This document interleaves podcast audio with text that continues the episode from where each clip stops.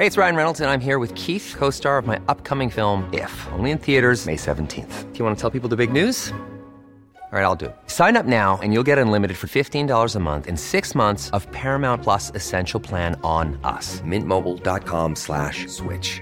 Upfront payment of $45 equivalent to $15 per month. Unlimited over 40 gigabytes per month. Face lower speeds. Videos at 480p. Active Mint customers by 531.24 get six months of Paramount Plus Essential Plan. Auto renews after six months. Offer ends May 31st, 2024. Separate Paramount Plus registration required. Terms and conditions apply if rated PG. Life is full of awesome what ifs and some not so much, like unexpected medical costs. That's why United Healthcare provides Health Protector Guard fixed indemnity insurance plans to supplement your primary plan and help manage out of pocket costs. Learn more at uh1.com.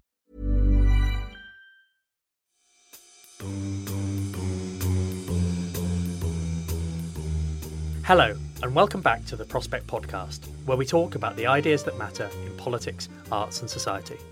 I'm Peter Hoskin, Books and Culture Editor here at Prospect, and today's episode is actually inspired by an essay in the current issue of the mag by Lucy Scholes on the literature, specifically the novels, that have emerged from the coronavirus pandemic so far.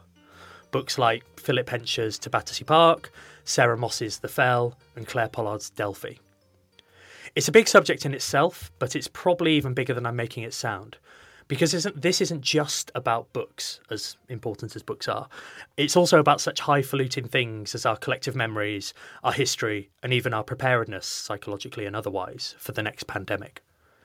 I guess what I'm saying is that we ought to pay attention to COVID literature, and perhaps no one has paid closer attention than Lucy, um, Lucy Scholes herself, a critic and editor who's one of our guests today. Lucy, hello and thanks for coming on. Hi, Pete. Thank you for having me. You're very welcome. And I'm also excited to welcome as our other guest the author of what, in its way, is a, is a pandemic set novel, um, Daisy Hildyard. That novel of Daisy's is called Emergency. And Daisy, I, I don't want this podcast to be 45 minutes of massaging your ego, but but I think it's a masterwork, uh, and I'm I'm very excited to be talking about it and more with you now.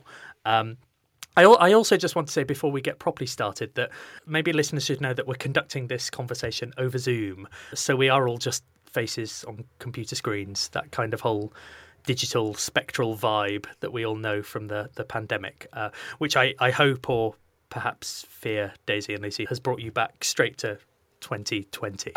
Um, right. So, Lucy, c- can we actually start with with 2020 and your experience of the pandemic, just briefly? Well, I guess in many ways it's very similar to most people's. Um, I already worked from home, so it wasn't a huge kind of change in my life when everything sort of shut down. But I also um, I have a pre-existing condition and autoimmune condition, so I was one of the sort of considered vulnerable people. So I had to do some that shielding that everyone was talking about. So I didn't see people for quite a long time, which was uh, different and unnerving, I think, in the same way that I think most people's pandemic experience was in different ways. But if if we fast forward now, actually, to your to your essay, um, I, I forget whether I tasked you with reading a bunch of COVID books, or whether whether whether you asked me whether you could. I, I, I forget how that worked. But um, when whenever this task began, um, was was your own was your own experience of COVID something you brought into it? Um, that's a really interesting question. I think in many ways, how would I answer that? Yes and no. I think one of the things I found coming back to some of these novels, and I think I wrote about this a little bit in the piece, is that some of them I'd read when they were first published. At the time, I might have reviewed them for other newspapers or magazines, or just read them when they came out. And I found myself slightly frustrated, I think, with some of the early ones that really focused on lockdown and the experience, because I, for me, it felt a lot like there were there's a lot of complaining about sort of being stuck indoors and not being able to go outside. And although I understood that on a on one sort of level because I was in that same boat, I also personally felt very lucky that I didn't need to be risking myself, risking my health going outside, that I did have a job that I could work from home. And it felt to me at least quite I don't know, very self indulgent to spend one's time complaining about being stuck inside when there were people out there, you know, who really weren't able to do that and were kind of putting themselves in danger. And I think that I had lots of kind of frustrations with that. And then by the time I came back to reading some of these books again for the piece, rereading some of these earlier books, I definitely looked on them, um, let's say, a little bit more sympathetically. I, I should say, so I, have mentioned some of the titles already, but but would you mind talking about what books you spanned across? Oh gosh, yeah. I mean, so many. I think those sort of uh, from that early, the earliest kind of pandemic novels that were being published, things like Burnt Coat by Sarah Hall, Sarah Moss's The Fell, which I think is a brilliant work, and, and that's one of the ones that I think at the time I, I was sort of very frustrated with her character, who is very one of her characters who's very sick of being stuck at home. And then going back to it now, I had a lot more sympathy this time round for for them. Roddy Doyle's Life Without Children. I'm not sure I mentioned that in the piece. Actually, it's really interesting going back. No, going back and looking at the sort of I wrote a little list of the um, books before I came on the show today just to remind myself which ones I'd written about, and there were quite a few which I read but then didn't have the sort of time or the space to write about. Obviously, Daisy's book, which I think we're going to talk about in more detail, that I think was one of the most kind of striking and, and really interesting novels that um, that I came across. Uh, Hannah Black's Tuesday or September or the End. There were things like uh, Our Country Friend by Gary Shteyngart, which I think I mentioned briefly. Um, mm-hmm. You said Philip Hensher. Um, there were some others that I didn't mention, maybe ones that weren't quite so good, so I might not name them here. Okay. If if you weren't mentioned, if your book wasn't mentioned, Lucy may not like it. Um, may. Let's say May. so so Lucy, so you, you've been on a gosh, I hate the phrase, but you've been on a journey with these books, so to speak. So you were frustrated by a lot of them at first. Mm. They felt almost indulgent to you. And then you came around to having a new appreciation of them, writing this essay. Could you just sort of explain the top line of the essay? Because you, you talk about these books being part of the first wave. What is it that characterizes a lot of them? Lockdown. Lockdown and the process of being stuck inside and not being able to do anything. And i think that when i, I think when you and i first talked about doing this essay i think one of the original ideas i sort of broached to you was that i thought that the novels had already been through almost like a multitude of wave, multitude of waves. I think I, I, spoke to you about some of the early ones, the very first ones, and then what was happening sort of year later. And actually, when I came to go back and reread them, I realised that in many ways they all still seem to be part of this kind of larger wave, which I'm calling the first wave of COVID fiction. I mean, where it goes next, that will be interesting to see. But lockdown really does seem to be the preoccupying factor here so far.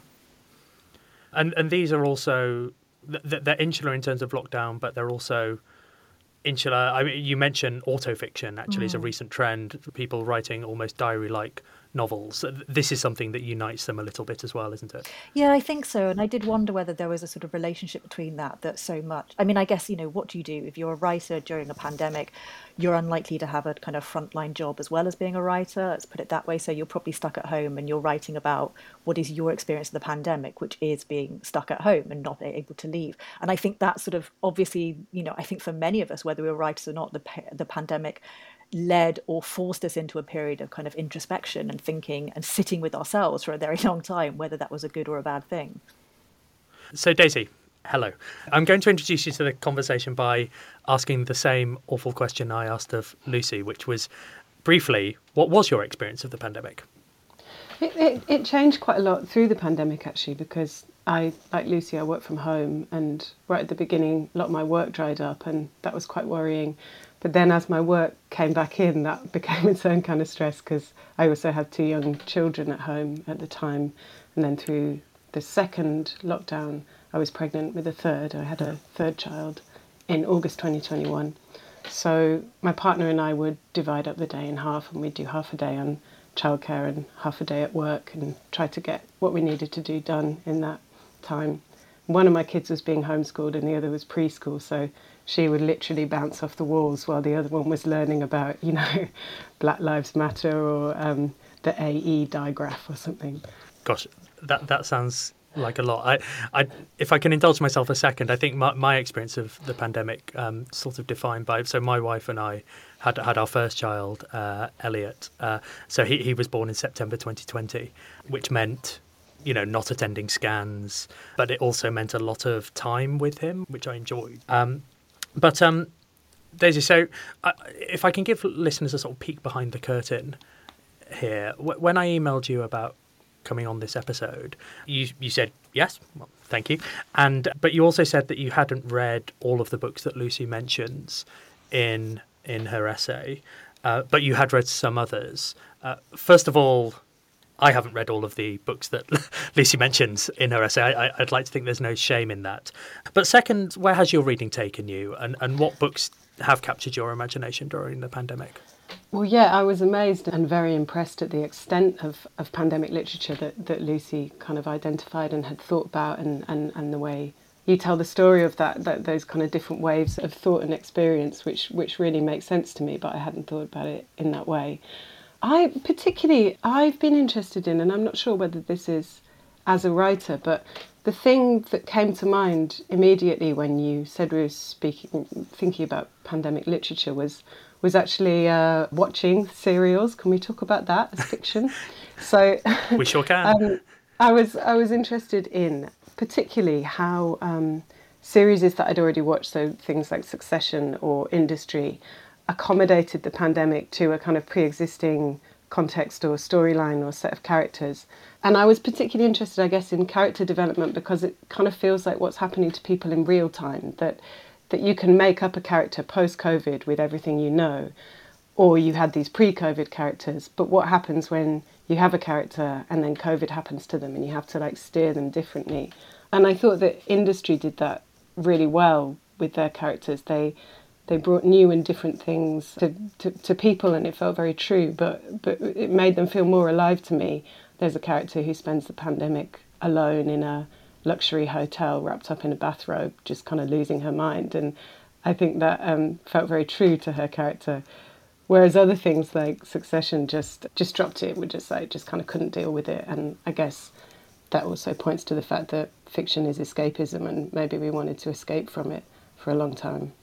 But but presumably you didn't want to escape from it, did you? Because you were writing Emergency. Did, did you, did you take inspiration from shows like Industry in that case? I think that I, no, I don't think I took inspiration from those shows as such. I didn't set out to write about the pandemic, and I think that, to my mind, the most interesting fiction, or the most interesting things that the pandemic might do with fiction are, as Lucy suggests at the end of her piece, perhaps not the representation of lockdown or even COVID in general, but the way it's changed the way people think and behave and how we interact with one another in society um, or in, in, in, our, in our personal relationships. I think that for me, writing my book, it became apparent that it was necessary to include the experience of the pandemic, which is only very slightly mentioned a few times, because I think that the p- pandemic made it possible for me to write it in the sense that I had wanted to write a novel that told a story of a whole ecosystem of characters, I guess, but the characters would include animals and trees and other plants and lots of people. So it would be a kind of community, but an ecological community. And I was thinking about what kind of stories might happen to a tree or to a fox cub. And I was struggling to write that for a long time. And then it became possible during lockdown. And I think that that was partly to do with the kind of heightened sense of interaction and touch and uh, intense relationships in the outside world that I think a lot of people felt when they were cut off from that.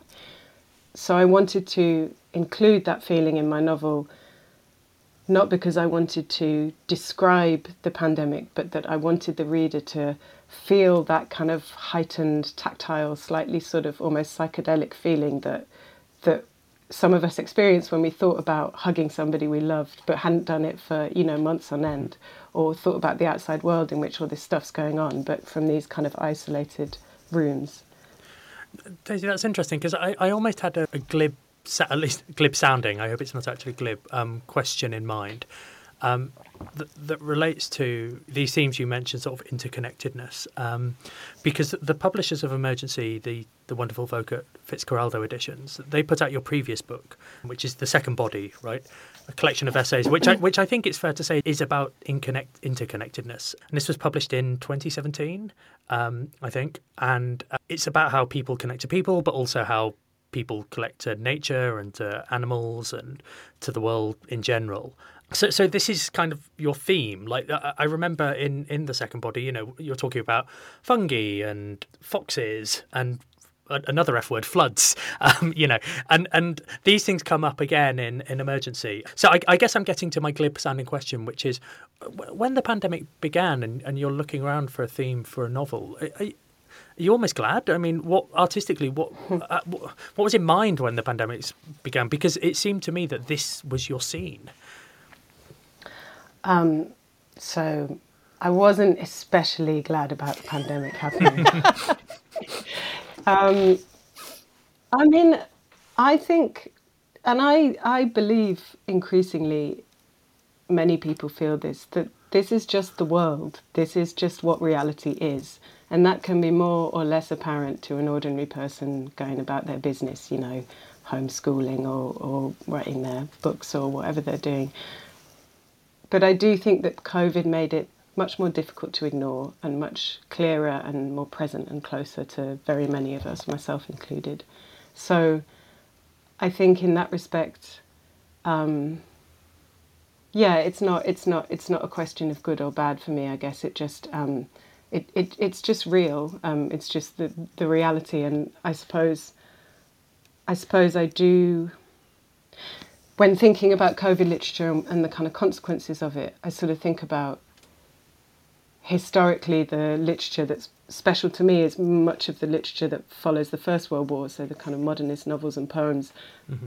few of which actually presented the First World War, but which had a, a kind of changed mindset, I think, as a consequence of that.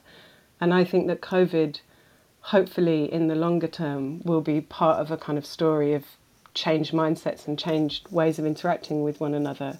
I mean, a very obvious example would be that it's kind of harder to make the argument that you can do whatever you want with the environment because humans are separate from non human animals when we know that this kind of global pandemic has been precipitated by a zoonotic disease or, or, is likely to have been precipitated by. It's, it's, it's perfectly possible. We all know that now. I should say, Daisy, sorry that I think I'm going to ask you at the end of this podcast to maybe give us a reading from Emergency, which concerns pangolins and speculation that, that COVID may have originated there. So, so yeah, we, we will be keying into some of these themes very closely. But I interrupted you. Well, no, I was just going to give another example of something that I think becomes less ignorable with COVID, which is um, structural racism, st- systemic mm. racism, which very many people say simply does not exist. But it's quite hard to say that that does not exist when you look at the kind of very simple and during the pandemic evident reality of the death figures when you across different um, different groups in England and different demographics. Uh, it's quite it's it's increasingly hard to to say that that's real, that that's the real world we live in. Um, so I guess that I see all these upheavals and changes, and COVID is part of a story of, of seeing that or, or, or just being alive to that, I guess. And another thing it seems that maybe we can't ignore is ourselves. Um, I mean, just to go back to lockdown itself, we're all stuck inside with ourselves every day, or maybe with one or two other people. Um, and, and, and Daisy Emergency, it seems to me, is a book about yourself. It's not it's not explicitly a memoir, but presumably there's a lot of you in there. At, at this point, actually, I, I'm wary of describing emergency and what it does because I hate describing authors' books in front of them in case they, they wince and say, well, actually, Pete, what I was really going for was this other thing. But would you mind saying quickly, like, the structure of emergency and it's it's someone reminiscing while they're in lockdown, mostly about their childhood, um, and and also how much of you is is in that. I think it, it's narrated by a woman who is alone in lockdown, um, which is, as I've said, is, is not the case for me. Hmm. um, but but she's thinking back through her life, and um, uh, I think my idea was that I wanted to create a portrait of her, but without ever really looking at her, but looking at all the things she'd seen, and see if you could kind of create an outline or a sense of what she was like or how she'd emerged from her environment, I guess, or through all the relationships she'd had, but without ever reflecting on herself. But I wonder, Lucy, I mean, I'd be interested to hear what you make of selfhood in, because obviously it was a pretty navel gazing time for so very many people. Yes. yeah, I think so. And I think it's really fascinating hearing you talk about, you know, so much of what you're, what you're saying, the sort of heightened experience and how actually mindsets. And I think maybe when I started writing this, I started thinking about these books um, very simplistically as being depictions of a time period, like depictions of what it was like to be in lockdown and, and sort of the curtailment of that. And actually, I think by the end of the piece, I realized that probably the books that I found most successful, the books I enjoyed the most, were the ones that sort of did like like what you're describing like what your own book does where they take the sort of the weirdness and the oddness of being in this historical moment and then how does that affect one's day-to-day life or how does that affect one's thinking and how one tells stories and and sort of thinks of themselves in the world. And i, I suppose you know, I talked a little bit at the end of the end of the piece about how we might see moving forward, or how I would like to see different experiences kind of put forward. I would like to read more about people who've been, um, you know, left suffering from long COVID. I'd like to hear more about what it was like to work on the front lines during this time. Maybe I would like to hear more about stories. Well, I suppose no, it's interesting, wasn't it? I mean, they would all be very personal stories. They would all be very kind of intensely. Um, you know, I don't know, people who you know suffering from long COVID, it would be very intensely stuck in one's body. Like, you know, what is it like to do that? But something that is different from, yeah, I don't know, this sort of more or this less exciting sort of navel gazing. I'm just sat in my home wondering what to do with myself. I don't know. That's not very. That's probably. I haven't. Read, I'm not sure I've even answered your question properly there. No, that's interesting, and it, yeah, it is interesting that how the kind of sense of people wanting to kind of pontificate on their experience or kind of assert their account of what it all means um, is somehow like a bit. You want to push that away, I think, for for good reason. But presumably, Daisy, there's there's something in recognition as well, in that people like to recognize what they're reading about. So, I, mean, I, I, found this, I must admit, with Emergency, which worked for me on two levels in terms of recognition. One was I recognised the narrator's present day lockdown condition, reminiscing, ruminating on their past. But I also recognise the time and places that you were talking about.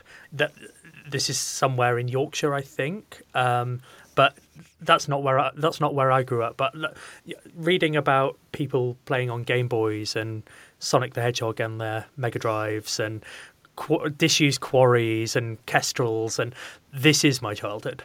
Um, so, so even in this sort of nostalgic way, emergency worked for me. Um, and and also, I thought as well, it was a it was a setting that you don't often see in books, and I describe that as genuinely normal. Um, in that, like I say, this kind of the edges of quarries. Um, it, it, reminded me there was a, there's a great non-fiction book uh, called Edgelands about a decade ago, um, which which I don't know if you read. I, I know you, use you use the word Edgelands at least once in Emergency, and it stood out to me. And this is uh, this was a book about the nature that exists between the countryside and the city. So in the in the sort of the weird banks on the sides of motorways, and you know where where rabbits roam and fungi grows, even if we slightly ignore it. And and that's actually also the setting I think of, of emergency. And and this is a place that I recognise. It's a place that everyone recognises to some extent. And and that recognition was and is important, I think. And and I know Lucy actually you talked about this because you, you talked about your initial frustration in your essay with you you reviewed Sarah Moss's The Fell for I think was it the Telegraph, mm. and and and you said in that review you wrote something along the lines of, you know, in in a way you didn't think there'd be a market for more and more introspective looks at the lockdown, but but you were in a way you were wrong and, and you came to realize that you, you were wrong. So so do you want to just talk about that a little bit the, the, the sort of the, the benefits of recognition yeah, I think for me, particularly in that sense, it was that when when I first read, I mean, I think Sarah Moss is a fantastic writer. I think she's one of the best um, we know in this country today. And when I first read The Fell, although it was brilliant, it was almost too brilliant, if that makes sense. It was so viscerally about what it was like to be stuck in a house unable to leave, the frustrations of that. And I just thought, reading it when it first came out, as much as I admired the writing, I couldn't I really wondered about who would want to read this now. That was my feeling. While we were still in the thick of things, while people were still getting very sick, and while we were all still kind of trapped in our houses, I felt like, gosh, I don't want, I don't want to read this. I'm living this every day, and I didn't know where the market was. But again, I think you know, like I mentioned before, coming back to it now when things have opened up again, when life has sort of started to go back to to normal in many ways, I read it and it was again it you know it was a kind of visceral bringing me back to those days of lockdown and I think as a kind of as a sort of a piece of historical record, you know, as a record of that moment in history, I think it would be a fascinating book to look at in the future. And because she really does capture that day in, day out, you know, kind of trials and tribulations of it. And Clare Pollard's book, Delphi, I think, does the same, but with more of an emphasis on what you're talking about, Daisy, maybe being stuck at home trying to work and manage childcare and homeschooling and all those things, which is, you know, incredibly was incredibly traumatic and sort of hard work for lots of people. So I think those books will be fascinating to look at in a few years' time to sort of remember or or to, or to ignore if people don't want to remember these things. I mean, that that for me is interesting as well. Will people want to kind of look back at these things, these times? Will they want to remind themselves what it was like, or will they rather forget about it and kind of move on? After the break, we'll talk more about the literature that has emerged from the pandemic. If you enjoy our podcast and would like to consume more of our journalism, we'd encourage you to subscribe. A subscription unlocks full access to Prospect content across newsletters, web, app, and print. And right now, a subscription to Prospect costs as little as £1 per month. Visit prospectmagazine.co.uk and subscribe now. A lot can happen in the next three years. Like a chatbot may be your new best friend. But what won't change? Needing health insurance. United Healthcare Tri Term Medical Plans are available for these changing times Underwritten by Golden Rule Insurance Company, they offer budget-friendly, flexible coverage for people who are in between jobs or missed open enrollment. The plans last nearly three years in some states, with access to a nationwide network of doctors and hospitals. So for whatever tomorrow brings, United Healthcare Tri-Term Medical Plans may be for you. Learn more at uh1.com. Many of us have those stubborn pounds that seem impossible to lose, no matter how good we eat or how hard we work out. My solution is PlushCare PlushCare is a leading telehealth provider with doctors who are there for you day and night to partner with you in your weight loss journey. They can prescribe FDA-approved weight loss medications like Wegovy and Zepbound for those who qualify. Plus, they accept most insurance plans. To get started, visit plushcare.com slash weight loss. That's plushcare.com slash weight loss. Hey, it's Ryan Reynolds, and I'm here with Keith, co-star of my upcoming film, If, only in theaters May 17th. Do you want to tell people the big news? All right, I'll do it. Sign up now and you'll get unlimited for $15 a month in six months of Paramount Plus Essential Plan on us. Mintmobile.com slash switch. Upfront payment of $45 equivalent to $15 per month. Unlimited over 40 gigabytes per month. Face lower speeds. Videos at 480p. Active Mint customers by 531.24 get six months of Paramount Plus Essential Plan. Auto renews after six months. Offer ends May 31st, 2024. Separate Paramount Plus registration required. Terms and conditions apply if rated PG. What, what do you think literature will do Lucy. I mean, you've mentioned some of the things you'd like to see, you know, novels by and about frontline workers, um, maybe maybe different genres. We'll get onto a book I'd like to talk about briefly is Nina Allan's Conquest. But, you know, will literature move on? I, I know you did some reading around, I think, the Spanish flu, where we, mm. we had mm. some Spanish flu novels. But, but was there a sense then that literature moved on, or, or was it irrevocably changed? Yeah, well, I think again when I first pitched you, sort of, you know, the main idea for the essay or talking about it, I, I said that I wanted to look at Spanish flu novels and kind of see how they'd see how that pandemic had been dealt with in literature.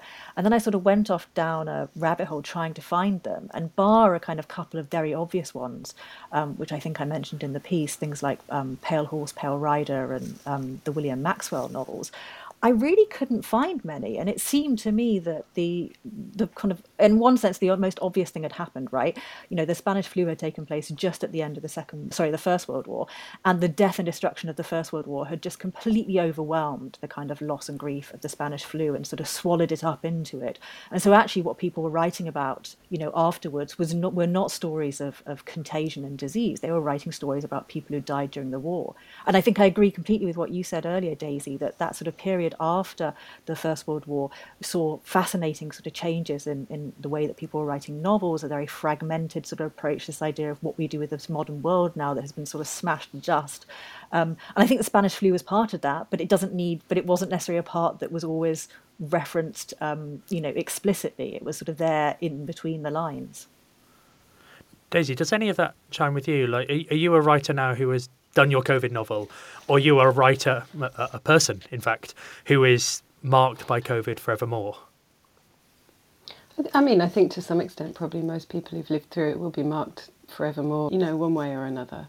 I share with Lucy the the kind of um, the kind of hope that some of the stories of the pandemic that haven't yet really been presented might come come to the fore or, or be spoken about and be listened to.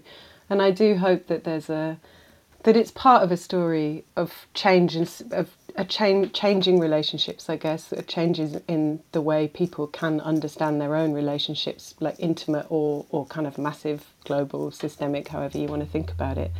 There's a phrase that I think about that Virginia Woolf uses in a short story called The Mark on the Wall when she's talking about kind of Victorian hierarchies and a masculine way of ordering the world and sort of peerage and table settings determined by how your status. And she says how after the war these these these ideas will be laughed into the dustbin, which is like a kind of metaphor image, whatever that doesn't quite work, but sort of you know how do you laugh something into a bin? But but it also really does because because you can see how the the enormous slaughter and tragedy of the First World War and perhaps also Spanish flu, you know, I, I don't know led people to just see how, how, how crazed it was to have these these everything being organized by these kind of bizarre um, principles and, and the world being so obedient. So I hope some stories will be laughing things into the dustbin. On that note, um, Lucy, what signs of the second wave have you spotted? What what stories are emerging now? Well, I think, as you said, there's this very very fascinating, kind of brilliant book called Conquest by Nina Allan, which I think we're probably going to mention in a second. But Katie Weinberg, I think, is writing a book that's based on her experience of having long COVID, um, which I'm very interested to hear more about. I am not sure it's got a release date yet. So I think, I don't know, I'm not quite sure where it's going, but I think I, I would imagine in the sort of short term, maybe some more stories, some stories about what it was like to be sick during the pandemic, possibly to continue to be sick. And then this kind of bigger, uh, I suppose, sort of um, wrestling with ideas of sort of interconnectedness, with code, with ideas of kind of contagion, um, things that are coming out in, like in Allan's book. I know you're a big fan of this one as well, Pete, aren't you? I think it was you who first told me to make sure it was on my reading list, which was good advice. Yeah, I, well, I'll spoil where we're heading in this podcast. I was going to ask you both for your, your favourite COVID books, and I, I, can I can say now that m- mine is actually Conquest. Um, discounting yours, Daisy. That's the rule with this particular game. Um, but m- mine is Nina Allan's Conquest, uh, precisely because um, it's really elliptical and it's mm. not actually about COVID, um, but it is about viruses yeah. uh, and it's about virality and digital viruses too um, and you read it and you get the sense that oh this could only have been written during the pandemic even though it's not about the pandemic and, and i find that i find that quite exciting actually um, and it's also a pointer, I think. Um, again, I'm going to spoil something coming up, but not in this podcast, but in the magazine. We, we have a piece in the next issue of the magazine on nuclear culture um, by Matthew d'Ancona, um, pegged to the release of Oppenheimer, the Christopher Nolan film, and and he he quotes Martin Amis talking about atomic age books in that, um, and Amis pointed out that actually a lot of speculation writing about nuclear, the bomb and, and the nuclear age, it it hurried quite quickly to genre fiction. Mm. So sci-fi grappled with it more, comic books grappled with it more horror, crime. You know, th- these are the these are the places that really, really did speculate more on the bomb than anywhere else. Um, after we'd got through sort of serious literature dealing with it, so you know you had John Hersey's Hiroshima and, and, and the rest of those books, um, but it, it quickly became the preserve of sci-fi. And I'm slightly excited to see if that happens with the pandemic. Um, whether it's it's actually the genre writers who will take up the mantle a little bit more in the years to come. But yeah, so that that's why I, I wonder whether Nina Allan's Conquest, which does have science fiction elements, whether that marks something of a, a turning point. But having asked the question of myself, I think maybe I asked the, the question of you both. Daisy, do you have a favourite book, and we're discounting yours, of lockdown, of the pandemic? I think can I say something I'd really like to see because I feel like I would I would really what I would what I would like to read, and I'm not sure that I have read, is, is a is a presentation of, of the experience across difference, uh, and an oral history of of the pandemic that takes in many different experiences. Because I think what you were describing earlier about the how the experience of seeing what you seeing your own experience reflected can be can be soothing or healing or good is something that a story can do. I think that it can also help people by showing them how what it's like to be different and it can do both at once. And I would like to see a book. I would like to read a book that, that did that, that that had a, a wider panorama. I think than, than most of the COVID novels that than all of the COVID literature I have read so far, which says more about the the paucity of my own reading than it does about. The, That's such a fascinating you know, idea, and someone should do that with the sort of mass observation archive. They're still going today, I think, and I do think I mentioned that briefly in the piece, didn't I? I talked about how there was a wonderful book a couple of years ago, collated by Becky Brown, about life experience during the Second World War, and it was taken from the mass observation archives, and so much of it was not the sort of, you know, very. Um, you know, dig for victory, and it was a lot of people just being bored, fed up, and just totally kind of upset with the fact that they were stuck. They couldn't. I mean, so much of it resonated with experiences of the pandemic, which is why I think I mentioned it. But it would be really fascinating for someone to do something similar with the pandemic years and look at people's look at the diaries that people were keeping at the time. Look at what it was actually like to go about their life at that point. Just, just to say for our listeners, mm. mass observation is a kind of like mass survey operation. It was started around the Second World War, I think, yeah. by the government. I want to say, but but it's definitely still going. I think it's now attached to a university. But this is yeah, collecting people's views on daily life effectively, and that daily life will encompass the pandemic now. So yeah, you're you're right. That that would be fascinating when mass observation eventually, if they do release that. I was thinking also about Svetlana Alexievich's Chernobyl Prayer, mm-hmm. which is one of my favourite books of, of the 21st century and deals only because it's an oral history in Indian experiences of Chernobyl. So it's people worrying about their cats or, you know, talking about what was being sold in the bakery or what happened to their job prospects, etc. But through that, I personally gained a much better understanding of what a nuclear event like that means um, geologically or ecologically or politically or historically, I think the kind of bigger picture can often emerge from, from a more detailed understanding of what's happening on the ground. Lucy, I ask the same question of you. Do you have a favourite book from the from the lockdown pandemic era?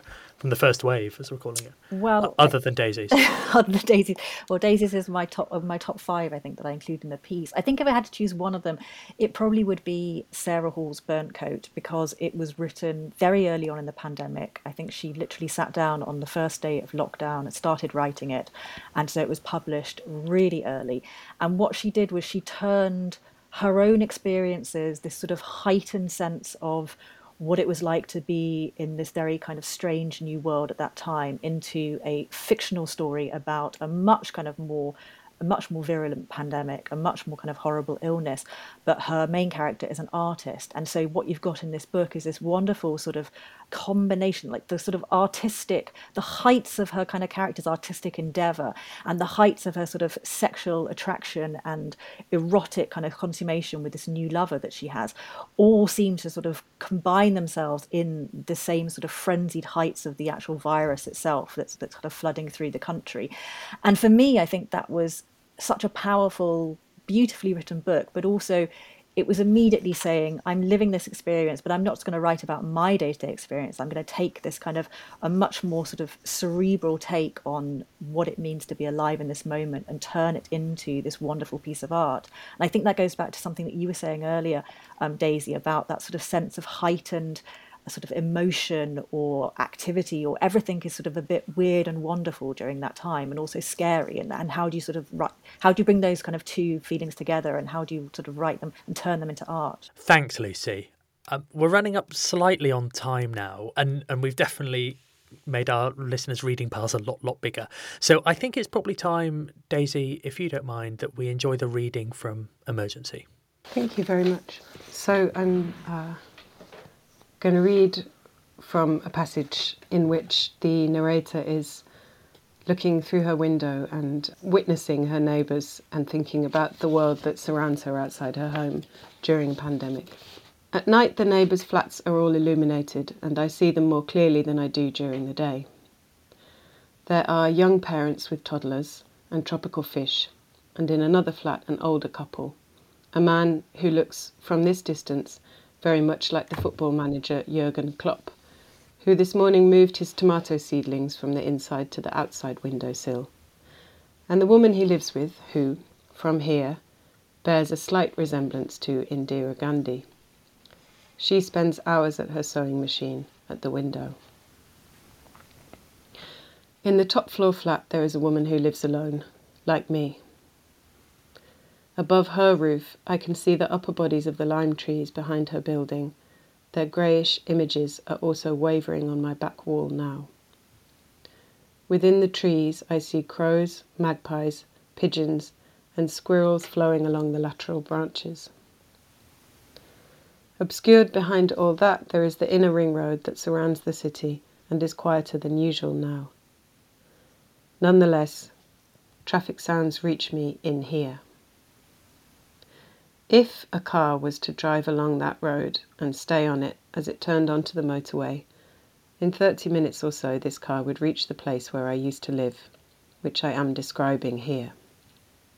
No cars will go there right now, since only urgent travel is permitted, and so space no longer feels regular or continuous. It's broken.